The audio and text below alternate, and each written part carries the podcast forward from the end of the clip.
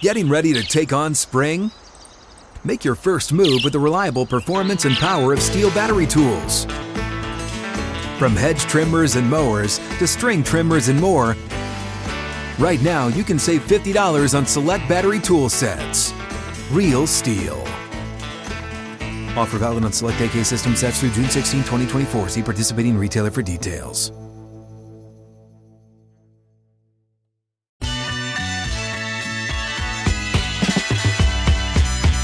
Out of the gates and ready to go. Hot Mike with Hutton and Withrow is underway from sixth and Peabody with Yeehaw Beer and Old Smoky Moonshine. The Monday edition, coming off of a college football weekend with upsets, big leads, no more, and some classic games. Plus, the N F L, a lot of teams as the underdog, they are victorious in, in week six. Glad you're with us. Big show planned. Chad, good afternoon. Do we have a quarterback controversy in Cleveland? I think would be one question I have, considering upsets I, around the league. Not so sure about that, I given don't think, the given the by defense. pay uh, also. Um, oh, the pay. That, you know, probably not much of a quarterback controversy, but a wild and fun weekend uh, across the country. Good to be here, Hutton. Mike Veeck uh, is going to join us coming up in an hour. Uh, the Saint of Second Chances is the Netflix documentary uh, featuring uh, Darryl Strawberry. And we have uh, the former M L B exec and author who will join us uh, about that and much more coming up in an hour. Looking forward to it. Yeah, so I, I watched this thing, and uh, I, I started thinking, oh, am I going to be into this or not? And five minutes in, it's one of the best pieces of sports material I've seen on film in the last year. It is fantastic. Jeff Daniels narrates it. Charlie Day plays Mike Veeck in the documentary, in the dr- dramatized portions of it. Okay. People remember the name Bill Veeck, the former owner of the Chicago White Sox. Mike is his son that came up with the idea for Disco Demolition Night that blew up in his face, and violence happened, and it eventually cost his dad the team. So after he went into exile for a while for this idea, he came back with all of these crazy promotions for minor league baseball. Mike Veeck is the inventor of the luxury box that you see across sports now. Incredible story, and this is going to be an amazing interview. One of the greatest personalities you will ever witness in sports. I am not overselling this. This guy is you, this terrific and has brought this much to sports, and more people need to know about the Veeck family. You can say he led to the Savannah Bananas, in a way. Savannah Bananas, uh, his team was in Saint Paul, the independent league team that he started that ended up selling out every single game. He is the father of the minor league baseball promotion, and in turn, what became the Major League Baseball promotion with his work with the White Sox. Fascinating story. Can't wait to talk to Mike. And uh, Petros Papadakis joins us in the final hour of the show. Uh, played at U S C, now with Fox Sports, doing uh, great college football uh, analyst work, and, of course, uh, on the radio as well. He knows the Trojan program very well. We'll dive in on what happened against Notre Dame on Saturday night. Chad, the uh, week six across the league uh, yesterday that played out, it wasn't about great quarterback play. It's normally known for all the quarterbacks. Not on Sunday. It's about defense and the dominant play of the defense against some pretty good quarterbacks. You mentioned Cleveland. Cleveland's win wasn't about Watson or not having Watson, but going with P J Walker. It was about the domination that, that that Cleveland Browns defense put on Brock Purdy and the San Francisco forty-niners, and behind Jim Schwartz, who's the best offseason hire of any assistant that was made. Uh, Stefanski got a great defensive coordinator in Jim Schwartz and turning that around. Teams are winning, but they're not putting up a ton of points. They're keeping points off the board. Through six weeks... Right now, here are the offensive touchdowns that have been scored. three hundred ninety-four of them in twenty twenty-three. In twenty twenty-one, through six weeks, compare three ninety-four to five oh two. five oh two, and it's dropped down to three ninety-four. four hundred twenty-five offensive touchdowns a year ago at this time, compared to how few we've seen in, in the first six weeks of the season. It, defense matters. It's still about, do you have the quarterback at the end? But the talent distribution across the league is the N F L model that crushes. So many one-possession games in the fourth quarter, and in this case, defenses are getting stops when they really have no business doing that, Chad, because the rules are stacked against them. The Jets beat the Eagles, and the San Francisco forty-niners, they fall to Cleveland. And now we have no win, no unbeaten teams at this point, everyone at least with one loss. And it was a, a dominant day where you see Mahomes and Kelsey, they continue to make headlines in Kansas City. Of course, uh, what Miami's doing is something we haven't seen in the N F L in seven decades at this point, going back to the fifties. But right now, it's more like a early two thousands, late nineties defensive style where quarterbacks don't have much of a chance. The Texans win because of their defensive play. The Bengals as well. They beat the Seahawks by shutting them down. I'm surprised that in twenty twenty-three, we're seeing the scores as they are. And there are a lot of teams right now with just two or three wins. And that's because they're running up against some buzzsaw defenses to begin the year. It, it is oddly, Hutton, when you look around, um, oddly refreshing to see defenses rule the day again in a lot of situations, while simultaneously probably a little bit disturbing for the league because they set these rules to free up offenses and quarterbacks to be the stars of the league. And when you see quarterbacks dropping like flies, that's really disturbing for the N F L, for their television partners, for ownership, for everyone. Deebo Samuel and Christian McCaffrey going down, huge deal when players like that of that ilk get injured. But make no mistake about it, it's when the quarterbacks start to fall, that's when owners and the league gets really nervous. So I, I find myself watching games and thinking, man, this is a refreshing throwback where defense truly matters. Defense has a shot. Not only do they have a shot, they're dominating some of these great offenses and quarterbacks, while also thinking in the back of my mind, the league must hate this. The league must hate this shift towards dominating defenses, even though I may like it. Five teams that entered week six with fewer victories than their opponent ended up winning in week six. And six weeks into the season, again, no unbeaten teams, and that is surprising given the fact that we saw what San Francisco is doing on the scoreboard and what Philly's capable of. Uh, and it just moving down the line, you mentioned the uh, the quarterback play and the injuries. It's not like they're, you know, they took out the the the uh, the pass rush where you can't hit below the uh, right at the knee or just below the waist. You can't hit someone hard in the pocket now. You also, as they're releasing the football, can't even put a, a fingertip on the helmet. That's how much they're protected. But we saw five quarterbacks go down in what was a tough day, Chad. Justin Fields went out with a thumb injury. Ryan Tannehill out in London with an ankle problem that he suffered last year. And he's getting many, uh, many test results and second opinions as they have returned back to Nashville today. Trevor Lawrence with a knee issue. Jimmy Garoppolo. Uh, raise your hand if you've heard this before. He's injured and left the game. He had to go to the hospital with a back injury. Uh, and you also had uh, Baker Mayfield. He's the only quarterback of this group that returned to the game. He had a, a hand issue and ended up finishing for the Bucs in a loss. You're right.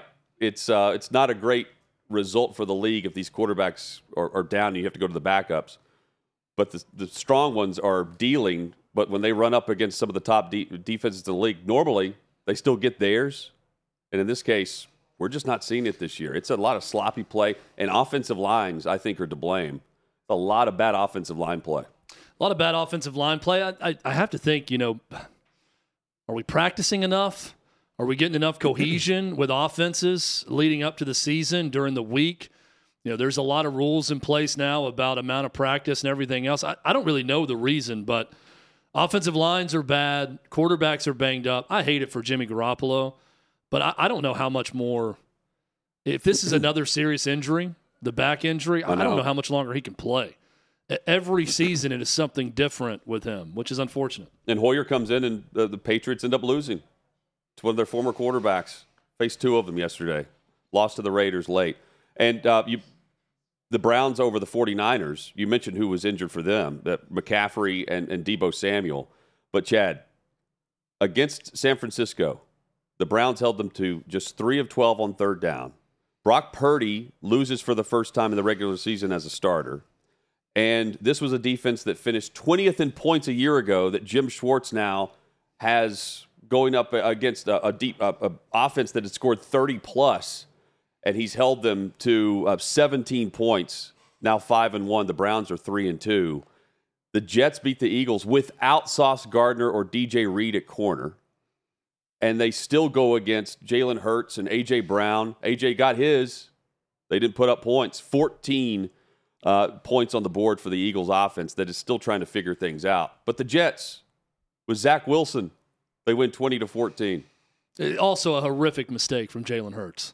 Fading away, throwing that interception. That That's the only way the Jets win, is a defensive, they, basically the defense turning into offense, and Jalen Hurts. eleven points off turnovers. As as that was just, I mean, it was room service. Here you go. Here's the game right there. Try not to drop it. I'm going to throw it right to your chest with plenty of room in front of you to run. That was a horrific mistake from Jalen Hurts and really lost them the ball game in that one, because Zach Wilson's been okay. You know, he's been a little bit better. Zach Wilson, the drive before, had a chance to go down and win the game. They couldn't do it. Offensively, got sacked. He was not, if you just punt the ball away, Zach Wilson's not going down and leading a field goal drive to win that game. That was the one way they could have lost, and they lost. First time in thirteen games, or the first time ever, that the Jets uh, hold a victory over the Philadelphia Eagles for their franchise. Uh, Jalen Hurts now, seven interceptions this season. He had six all of last year for Philadelphia. And the Jets against some top quarterbacks, Josh Allen, Patrick Mahomes, and Jalen Hurts. Chad, the Jets defense has eight interceptions, and they've allowed just three touchdown passes to those three quarterbacks. Yeah, I don't know that I need to see Mike Two Greenberg wins. Of E S P N celebrating the Jets win from his couch by himself with someone filming it. You know what they're celebrating, though? What? Aaron Rodgers is throwing passes on the field a month after having surgery. Yeah. Normally, you don't let a guy on the on uh, no crutches. You don't let a guy on the turf with fear of uh, like a punt coming down and someone running into him as guys are warming up. But he's out there. I'll believe it when I see it on him coming back and playing this season. Um, again, I, I don't need to see Mike Greenberg celebrating Uh, the Jets win on social media, but I, I am behind this story and this team. I, I love it. I, I hope they continue to stay relevant. That's really my only goal. I was going for them going into this weekend for that reason. I think it's a crazy story and a terrific story. I kind of like Robert Saleh acting like a fan on the sidelines yeah, at times yeah. and talking his talk after the game about how, how his defense, and he's right, making really good quarterbacks look awful, making them look foolish in these games. And he said, even though we're not winning all of them, defense is getting the job done. I, I like this Jets story. And Hutton, if we are seeing Aaron Rodgers out there throwing football, as we just saw with that one, if they continue to be relevant and have a shot at the postseason late into the season, I just like the fact that we may be even talking about him coming back at some point. Three and three right now in the season. And they they end up winning a game against Kansas City with the way Mahomes was playing if Rodgers is in the lineup there. Chad, Deion Sanders in Colorado, massive lead whenever I saw this score on Friday evening. And then I see the score Saturday morning with Stanford winning. What an uh, epic collapse, and Sanders post-game just shaking his head. Less and less to say now in the fight promotion game leading up to the following weekend. Yeah, and I, I'm really anxious to see how he handles adversity, because l- let's let's be clear about all this, all right? Going up to Eugene, Oregon, and losing to a really good football team the way they did, there's some adversity there, no doubt. They got housed by a better team, but we knew Oregon was a better team going into that game, and they took full advantage.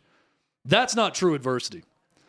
Blowing a twenty-nine nothing halftime lead and going, I think, in the last fifteen years, that's like one in two hundred ninety-four of a team leading by twenty-eight or more points at halftime.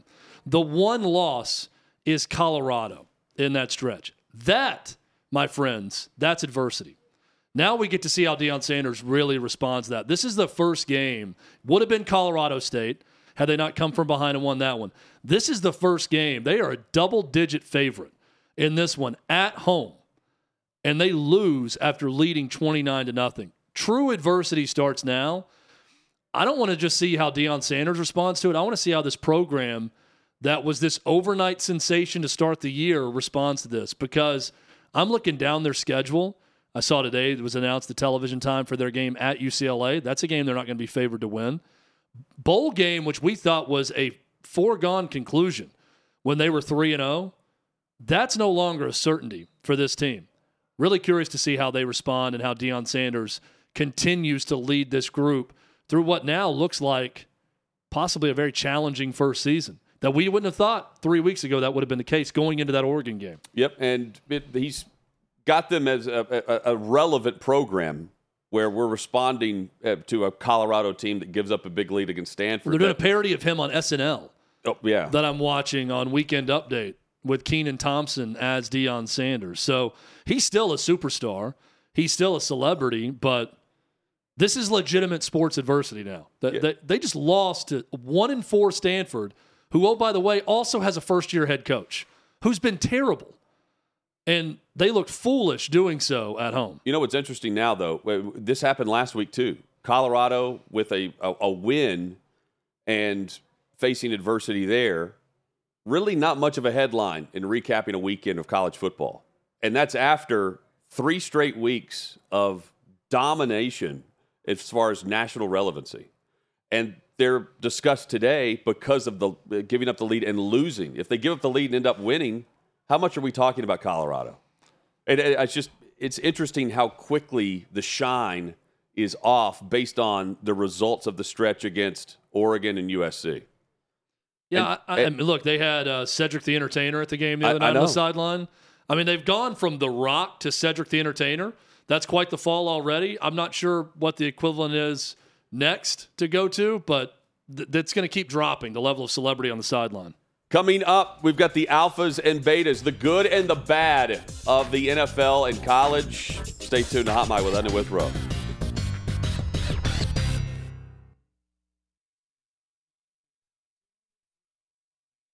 What's up, everyone? It's Nick Wright, and I got something exciting to talk to you about today.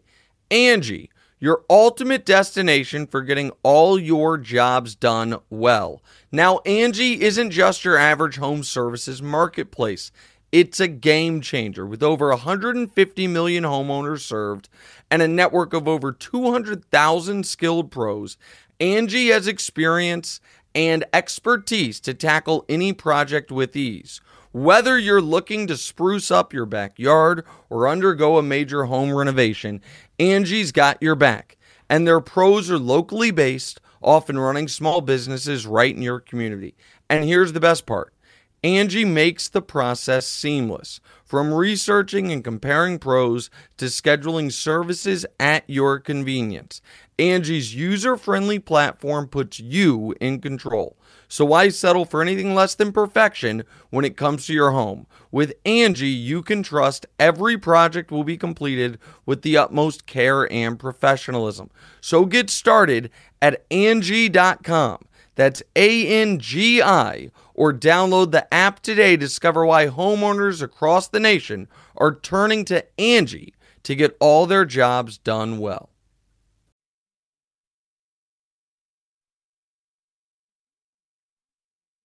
Sixth and Peabody, our location with Yeehaw Beer and Old Smoky Moonshine. Glad you're with us for Hot Mike with Hunt and Withrow across the Outkick Network. Chad, how was the weekend? It's good. Good. Gotten a little uh, softball dust up. Nothing new on Saturday.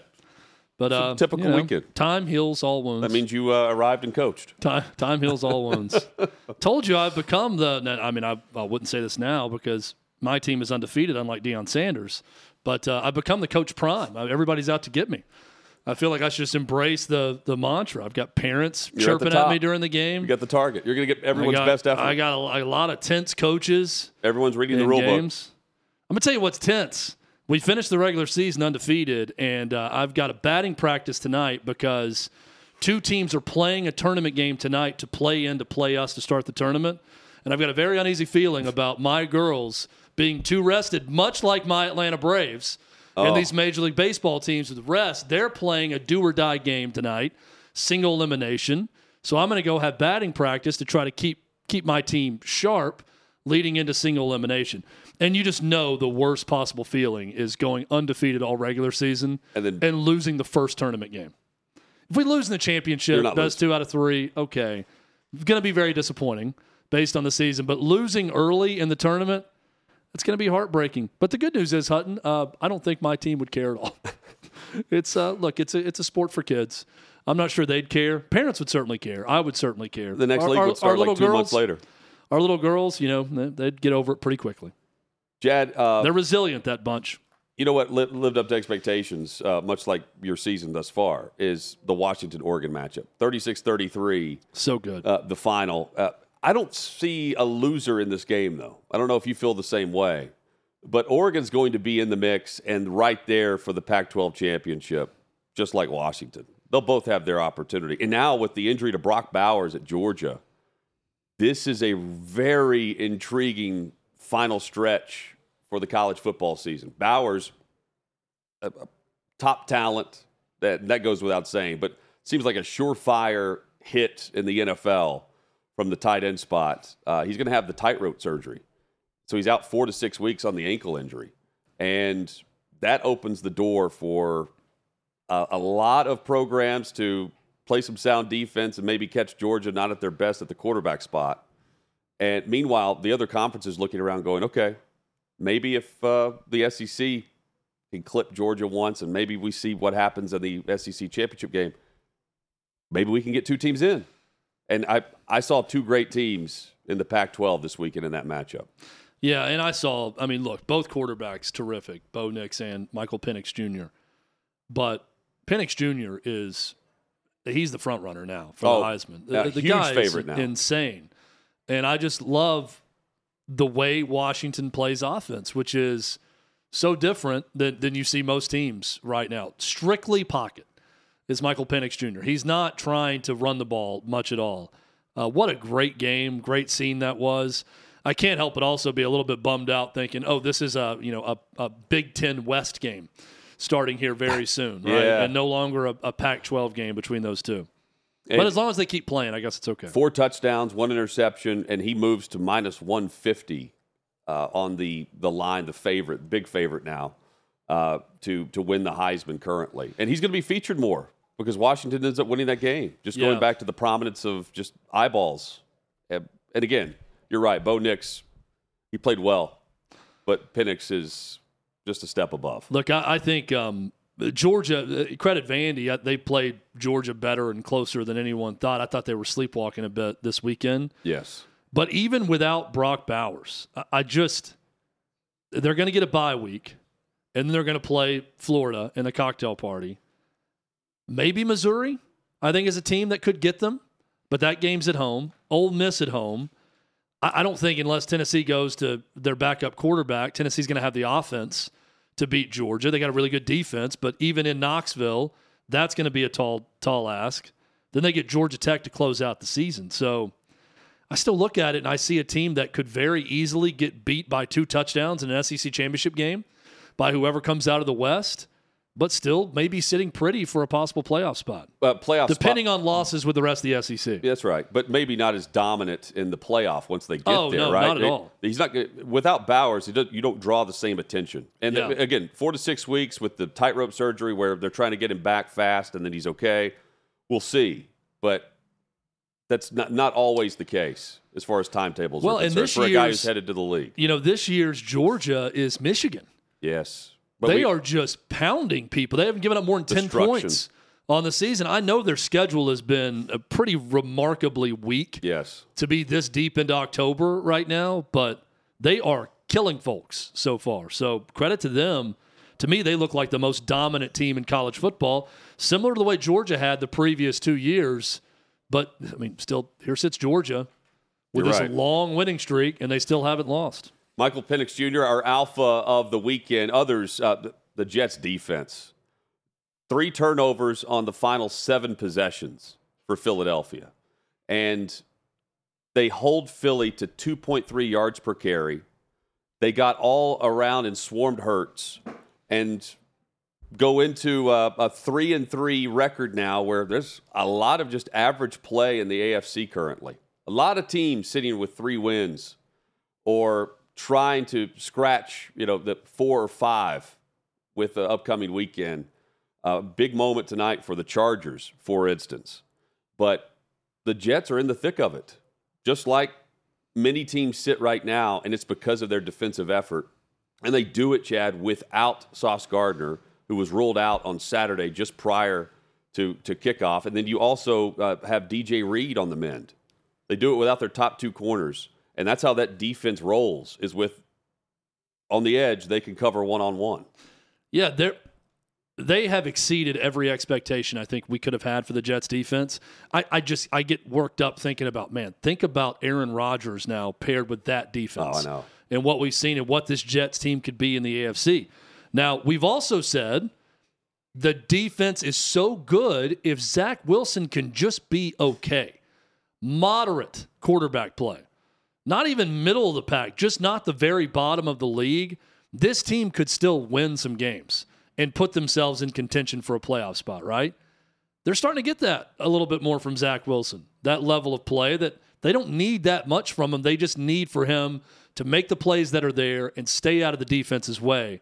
They're starting to get a little bit more of it, but I, I am super impressed with this defense. I, I knew they were going to be good coming in. I don't think – they're right now exceeding my wildest expectations of what they could be, not just as a shutdown group, but a game-changing group. The interception of Jalen Hurts, and they win the game with that play. And I don't think Zach Wilson, if you play it out normally and you punt back to the Jets, that he's going to make the game-winning plays to go down and score points and win. But it was the Jets' defense that did it once again. Super impressed with that group. Jets get eleven points off of turnovers uh, from the Philadelphia Eagles offense yesterday. Uh, the Browns, Jim Schwartz, brought in as the defensive coordinator. He sat patiently and waited for two years uh, as a, an assistant behind the scenes with Mike Vrabel's uh, and Shane Bowen's defense here in Nashville with the Titans. And for good reason, he chooses Cleveland, goes back and, and has this group and is coaching a defense, Chad, that was twentieth in points allowed a year ago. They now have just uh, allowed seven touchdowns all season. They've surrendered only seven scores. And they hold the top offense in the league, uh, second to Miami in scoring. There's San Francisco, who's putting up thirty a game, to uh, low numbers, and a quarterback who has never lost a regular season start because of the talent around him ends up falling to the talent opposite on the sideline. And we haven't even, even hit bad weather season yet in Northeast Ohio coming off the lake.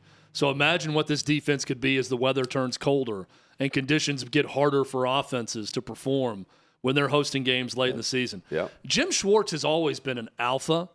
He's especially an alpha when he's a defensive coordinator. He, he is the guy that is not suited to be a head coach, has not had a ton of success. He did get to the, the Lions, the playoffs, after a long absence as the head coach, but not had a ton of success as a head coach. But Hutton, I feel like pretty consistently is a really good defensive coordinator in the N F L, proving it once again with this Browns team. To the betas, shall we? Bill Belichick and the Patriots lose again. And it they actually performed better than expected. They they scored. They put up points. They went toe-to-toe with the Raiders.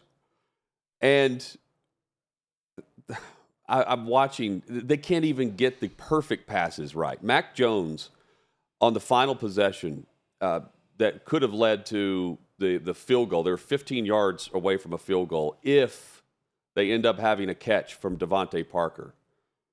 Jones drops it right in the bucket. Perfect throw. And Parker ends up dropping that easy play. And Belichick's just sitting there shaking his head. Starting over, well, starting over in week six ended up being a lot like the previous games. Another loss, as they still sit with just one win. There's no way that Belichick can be the guy to start completely over, which no, I'm not talking about starting over this year. I'm talking about the franchise resetting and starting over and rebuilding after this season, which is going to have to happen. There's going to have to be someone else in charge of that. It's not going to be Bill Belichick. He is a beta right now. An alpha move for Belichick would be late in this season as this team continues to fall apart to go ahead and announce that you're resigning at season's end, have a nice little two- or three-game swan song in New England, and then go coach somewhere else and have more success somewhere else, which could happen. And I think he's going to get another opportunity to coach if he wants. But this thing has fallen apart quickly for New England. And it's one of those situations, Hutt, where I look at him and say, I, I don't know how they turn this around. I, I don't see the components no. Bill, on this roster. The Bills with this and team. Dolphins are next for them. Yeah, or any any signs that, oh, well, if they just do this or put this together, they can really get it going and save Belichick's job. This thing's done. The team is done.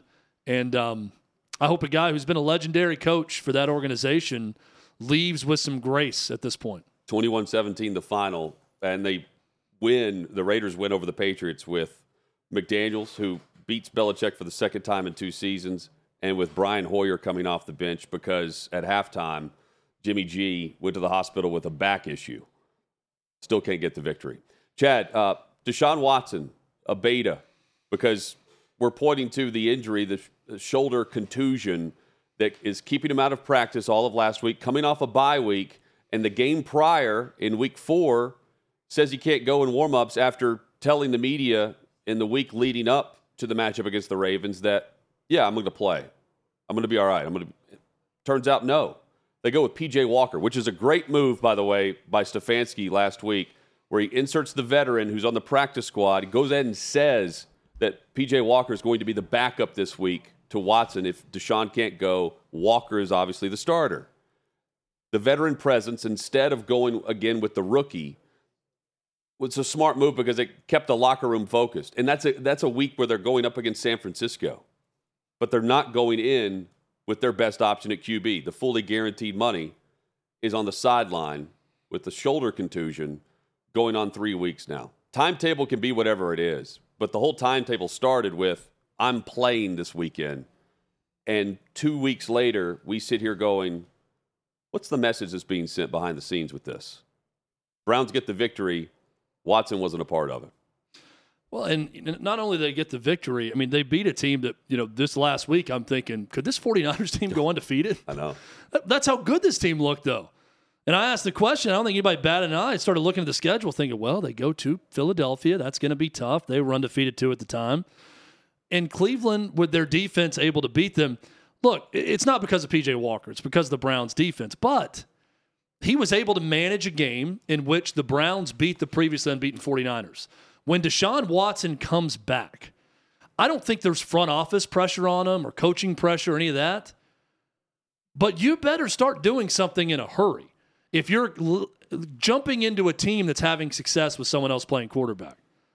The onus is on you to keep that team success going, however you're generating that team success. So there is some pressure there for him once he gets back. 49ers had a seventeen to six lead in the fourth quarter. Egregious penalty, by the way, on Gibson for San Francisco for uh, unnecessary roughness on a hit to uh, across the middle to Elijah Moore.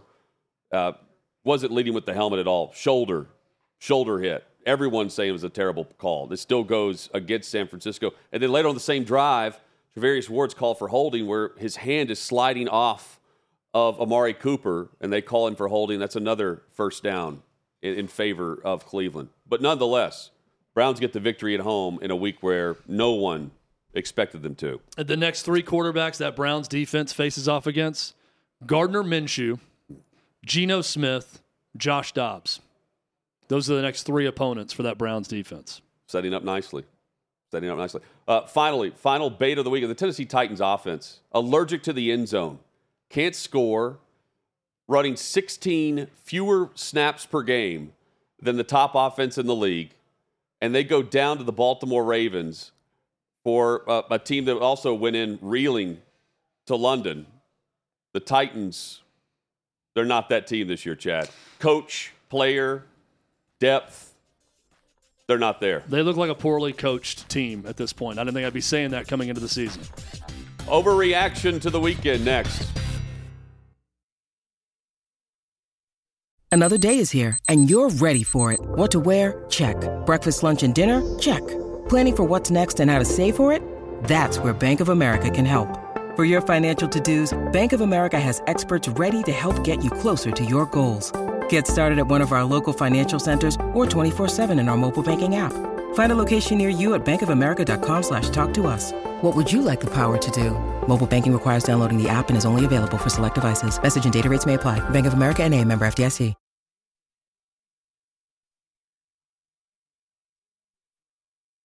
sixth and Peabody, our location with Yeehaw Beer and Old Smoky Moonshine. Hot Mike with Hutton and Withrow rolls on across the Outkick network. You can uh, follow us on social. You can find Outkick on YouTube. Chad in the chat as well. Just search out Outkick and uh, join us there as well as outkick dot com. We appreciate you watching at the site or listening to this great radio partner. Chad, we knew that Columbus, Ohio is the place to go if you want to spend money on a regular season college football game. And if you want to see gray, gloomy skies right. and cold temperatures seemingly all year round. Yeah. Second State only to Dayton. State of Ohio is for you, if that's what yeah. you like. Uh, but we know that because Colorado earlier this year uh, topped Ohio State for the highest ticket price in college football for a regular season matchup on average. And that was the first time any program had done that since like twenty twenty-one, I believe. But this upcoming weekend, we finally get to see the top tier of the Big Ten between Michigan, Ohio State, Penn State, however you want to stack them. It's hard because we have seen Ohio State kind of sleepwalk through their schedule. Michigan, uh, unbeaten, dominant, but their schedule is still, hey, show us, show us something so we can gauge where this team really is against the top of college football. We know they're really good. And then there's Penn State, who has won every game by at least seventeen points. Penn State, Ohio State this weekend. The ticket prices, as you would expect on the secondary market, at least the asking prices are high. What they end up going for by the time kickoff rolls around, yet to be determined. But, I mean, the average ticket price with fees on SeatGeek, seven hundred fifty-nine dollars right now. Cheapest ticket you can find to the game is two hundred forty-six dollars for uh, Ohio State, Penn State. That's a lot. Anytime I see the prices get that astronomically high yeah. for games with huge venues, I can understand when the stadium's smaller or you're in an arena for a big event, those prices going up, up, and up. But we're talking about gigantic venues uh, with prices like that. Pretty impressive. And those are, I mean, that that three-way round robin, Penn State, Michigan, Ohio State this year, going to be fantastic, all, all those games. Time for Penn State to prove it, right? This is their year to really claim it if they want, based on how college football is stacked right now. Might as well do it. Beat Ohio State. It seems like a beatable Ohio State team. Quarterback play. You've got matchups galore in this. See Aller back on the road, and he's proven he can play on the road in the Big Ten to some degree. The biggest test coming up on Saturday. Chad, time for overreaction to the college football weekend.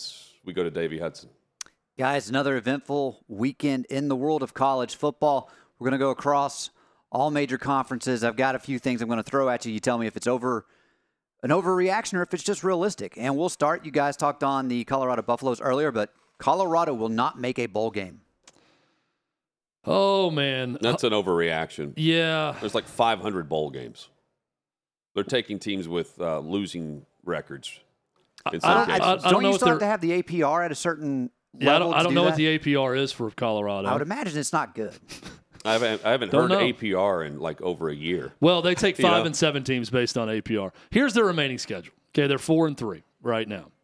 Uh, they go to U C L A, loss. Let's add them up. Well, I have no idea. I mean, it, okay, we'll add them up. Okay. No, I'm, I'm just giving you my guess on what they have. U C L A, twenty-fifth in the country, great defense. I'm going to say loss on the road.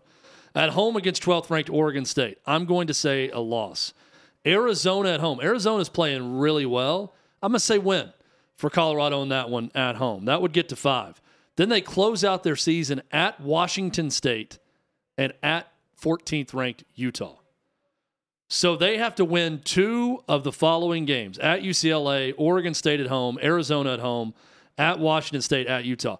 I'm going to go out on a limb because they surprised me to start the season and say they'll they'll surprise me again and win two of those games. I think so. Because that is a bit of a surprise, honestly, I, with that remaining schedule. And it, their biggest issue is they're giving up leads. It's not like they're, you know, all of a sudden just nowhere to be found offensively and they've just, you know, they're just not who they were to begin the first four of the season. Um, it's just hanging on to the leads. And they've got enough talent to hang with the next three, and I think they'll end up being bowl eligible. And then then you have the bowls fighting over who gets prime time. Yeah. All right, guys. Well, staying in the Pac twelve, I know, Chad, you've been high on the Huskies, so I'm going to add a little bit extra element to this question, but or statement, but Washington will win a college football playoff game. Yeah. I think Washington right now, the, the two most impressive teams I've seen in the nation right now that I think if I just said, from what we've seen here mid-October, who's going to play for the national title? It is Washington v. Michigan. Those are the two best teams in the country I've seen so far this year. So I'm going to go out on a limb again with my Huskies and say Washington will win a college football playoff game. And even the naysayers that would have, you know, two Big Ten teams or maybe a, a Texas or Oklahoma, whoever in, wins up the, ends up with the Big twelve, even if you're just projecting, Washington's now in it over Florida State because they've now got the schedules and the wins to back it up. Uh, yes, I'm with you, Chad. I think Washington's good. They could beat anyone in the country, and uh, that includes Michigan. That they they have the quarterback to do it. So, yeah, I, I'm, I'm on board with that. They have the, the receiving core as well, where it's not just one guy that you have to shut down. All right, guys, final Pac twelve question. Caleb Williams lost the Heisman Saturday night. And I think we're going to agree on this one. Yeah, go ahead. Yes. The answer is yes. You have to go so far above and beyond to win two Heisman trophies. And I, I said going into this game, he's probably going to have to go undefeated in the regular season and at least match and probably go over what he did a year ago statistically. Both of those things needed to happen. He wasn't great in prime time. U S C's defense was even worse in this game. I think the Heisman Trophy is over for Caleb Williams. Even if he picks it back up and ends up being a one-loss U S C, which we don't foresee, Chad, I agree one hundred percent here because the Heisman voters, by and large, there are many of them who do their job and do it well. They analyze all of college football, and they're actually watching all these games. The vast, I see the vast majority are watching U S C for the first time this past weekend, and they probably turned the channel off at some point too. I mean, I. That's why he's losing the Heisman. It's because they the, the voters who saw a very small snapshot are going to remember that. And he was he was a Heisman by default. He's very good. Heisman by default last year based on injury to Hendon Hooker and C J. Stroud not claiming the Heisman against Michigan. On the other side of that field, talking U S C and Notre Dame, but Notre Dame should still be in contention for the college football playoff. No. They're going to have to have some, first off, the the teams who haven't lost are going to need to drop one. Uh, then teams who have dropped one around them are going to need to drop another one. I mean, look, they've lost two games, and one of them was to a Louisville team that followed up smacking Notre Dame around at whatever they call Papa John Stadium now to going on the road and losing badly to a one and four Pittsburgh team. So, no, no. Notre Dame should not be in contention for the college football playoff. Look, huge win. It's exactly what Marcus Freeman needed. I felt the echoes waking up as I'm watching that game and the reaction from the crowd. Big moment for him in that program. But no, they're not suddenly in contention for college football playoff. They're, they're not, not now, at least. Not a great team. I, I, I thought the, the loss meant more about where U S C is and their deficiencies than what Notre Dame was able to do. They were a home favorite against the unbeaten U S C Trojans.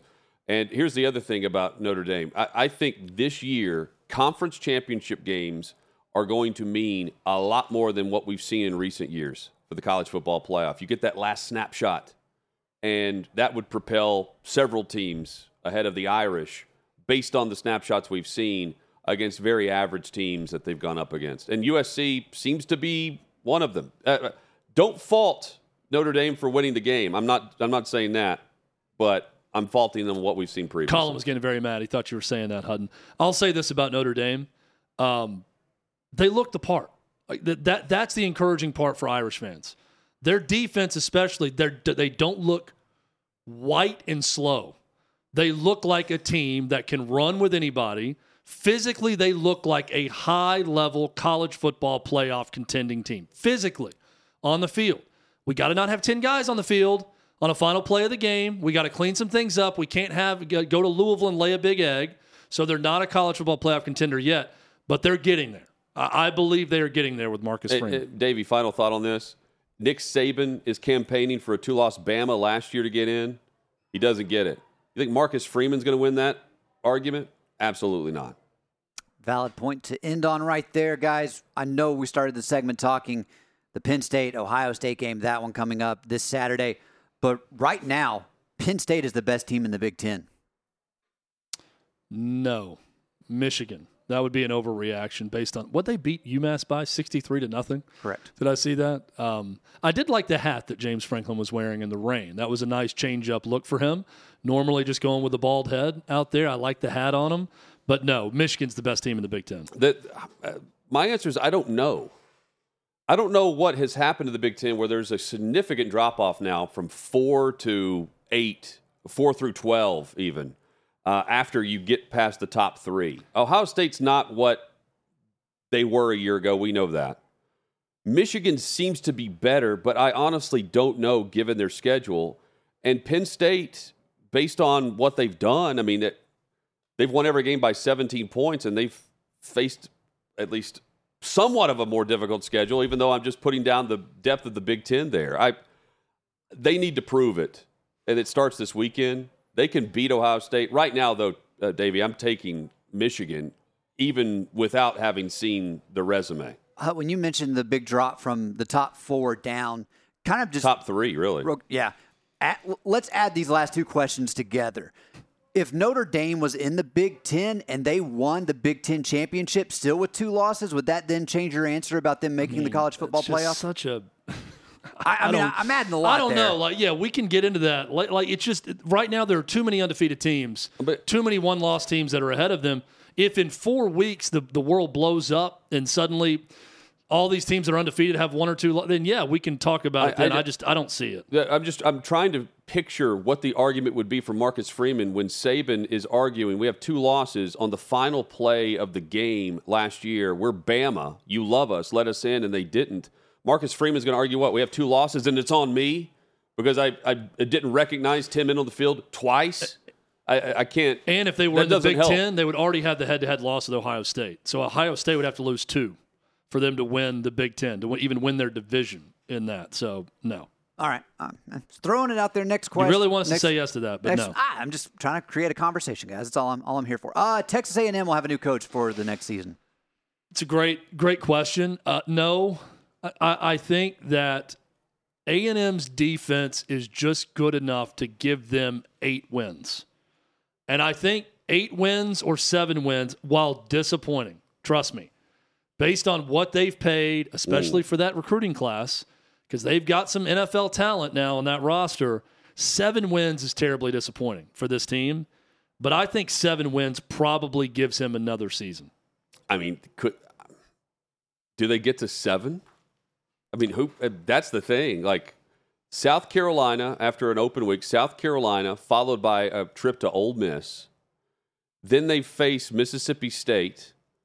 They have... Uh, they got to beat South Carolina and Mississippi State, I think, for any of that to happen, right? Can we start there? Okay, so... They, Those are two they got to get. So the two toss-ups would be at Ole Miss and then at L S U to finish the season. I don't think they're beating L S U, especially after upsetting L S U a year ago.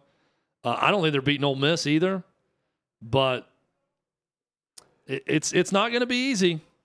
So they also I, play Abilene Christian, I, which I, would be a win. Yeah, I, I, it's absolutely possible. I, I don't. I, I say no right now to this question, but this fit. It's not if you lose, it's how. And there's a lot of pressure and a lot of money that's willing to pay the buyouts. If, and and if, if they finish limping down the stretch here, that Tennessee loss means a lot. If they fired him before next season, they would owe him seventy-six point eight million dollars. That buyout is still huge all the way into twenty twenty-seven. At that point, it's thirty-nine point two million dollars. So that's uh, uh, all in a day's work no. for College Station and the oil money. What's the uh, I saw of- I saw Clay write about this at Outkick in his weekly college football column, and he cited the price of, of barrels of oil. Yeah, said it's over one hundred dollars right now, so they have the money. The A and M boosters have the money to pay it out, which I found hilarious. But he's right; they have the money if they want to do it. Mike Veeck joins us straight ahead, plus headlines and more in hour two. Top Mike with Hudson Withrow across the Outkick Network.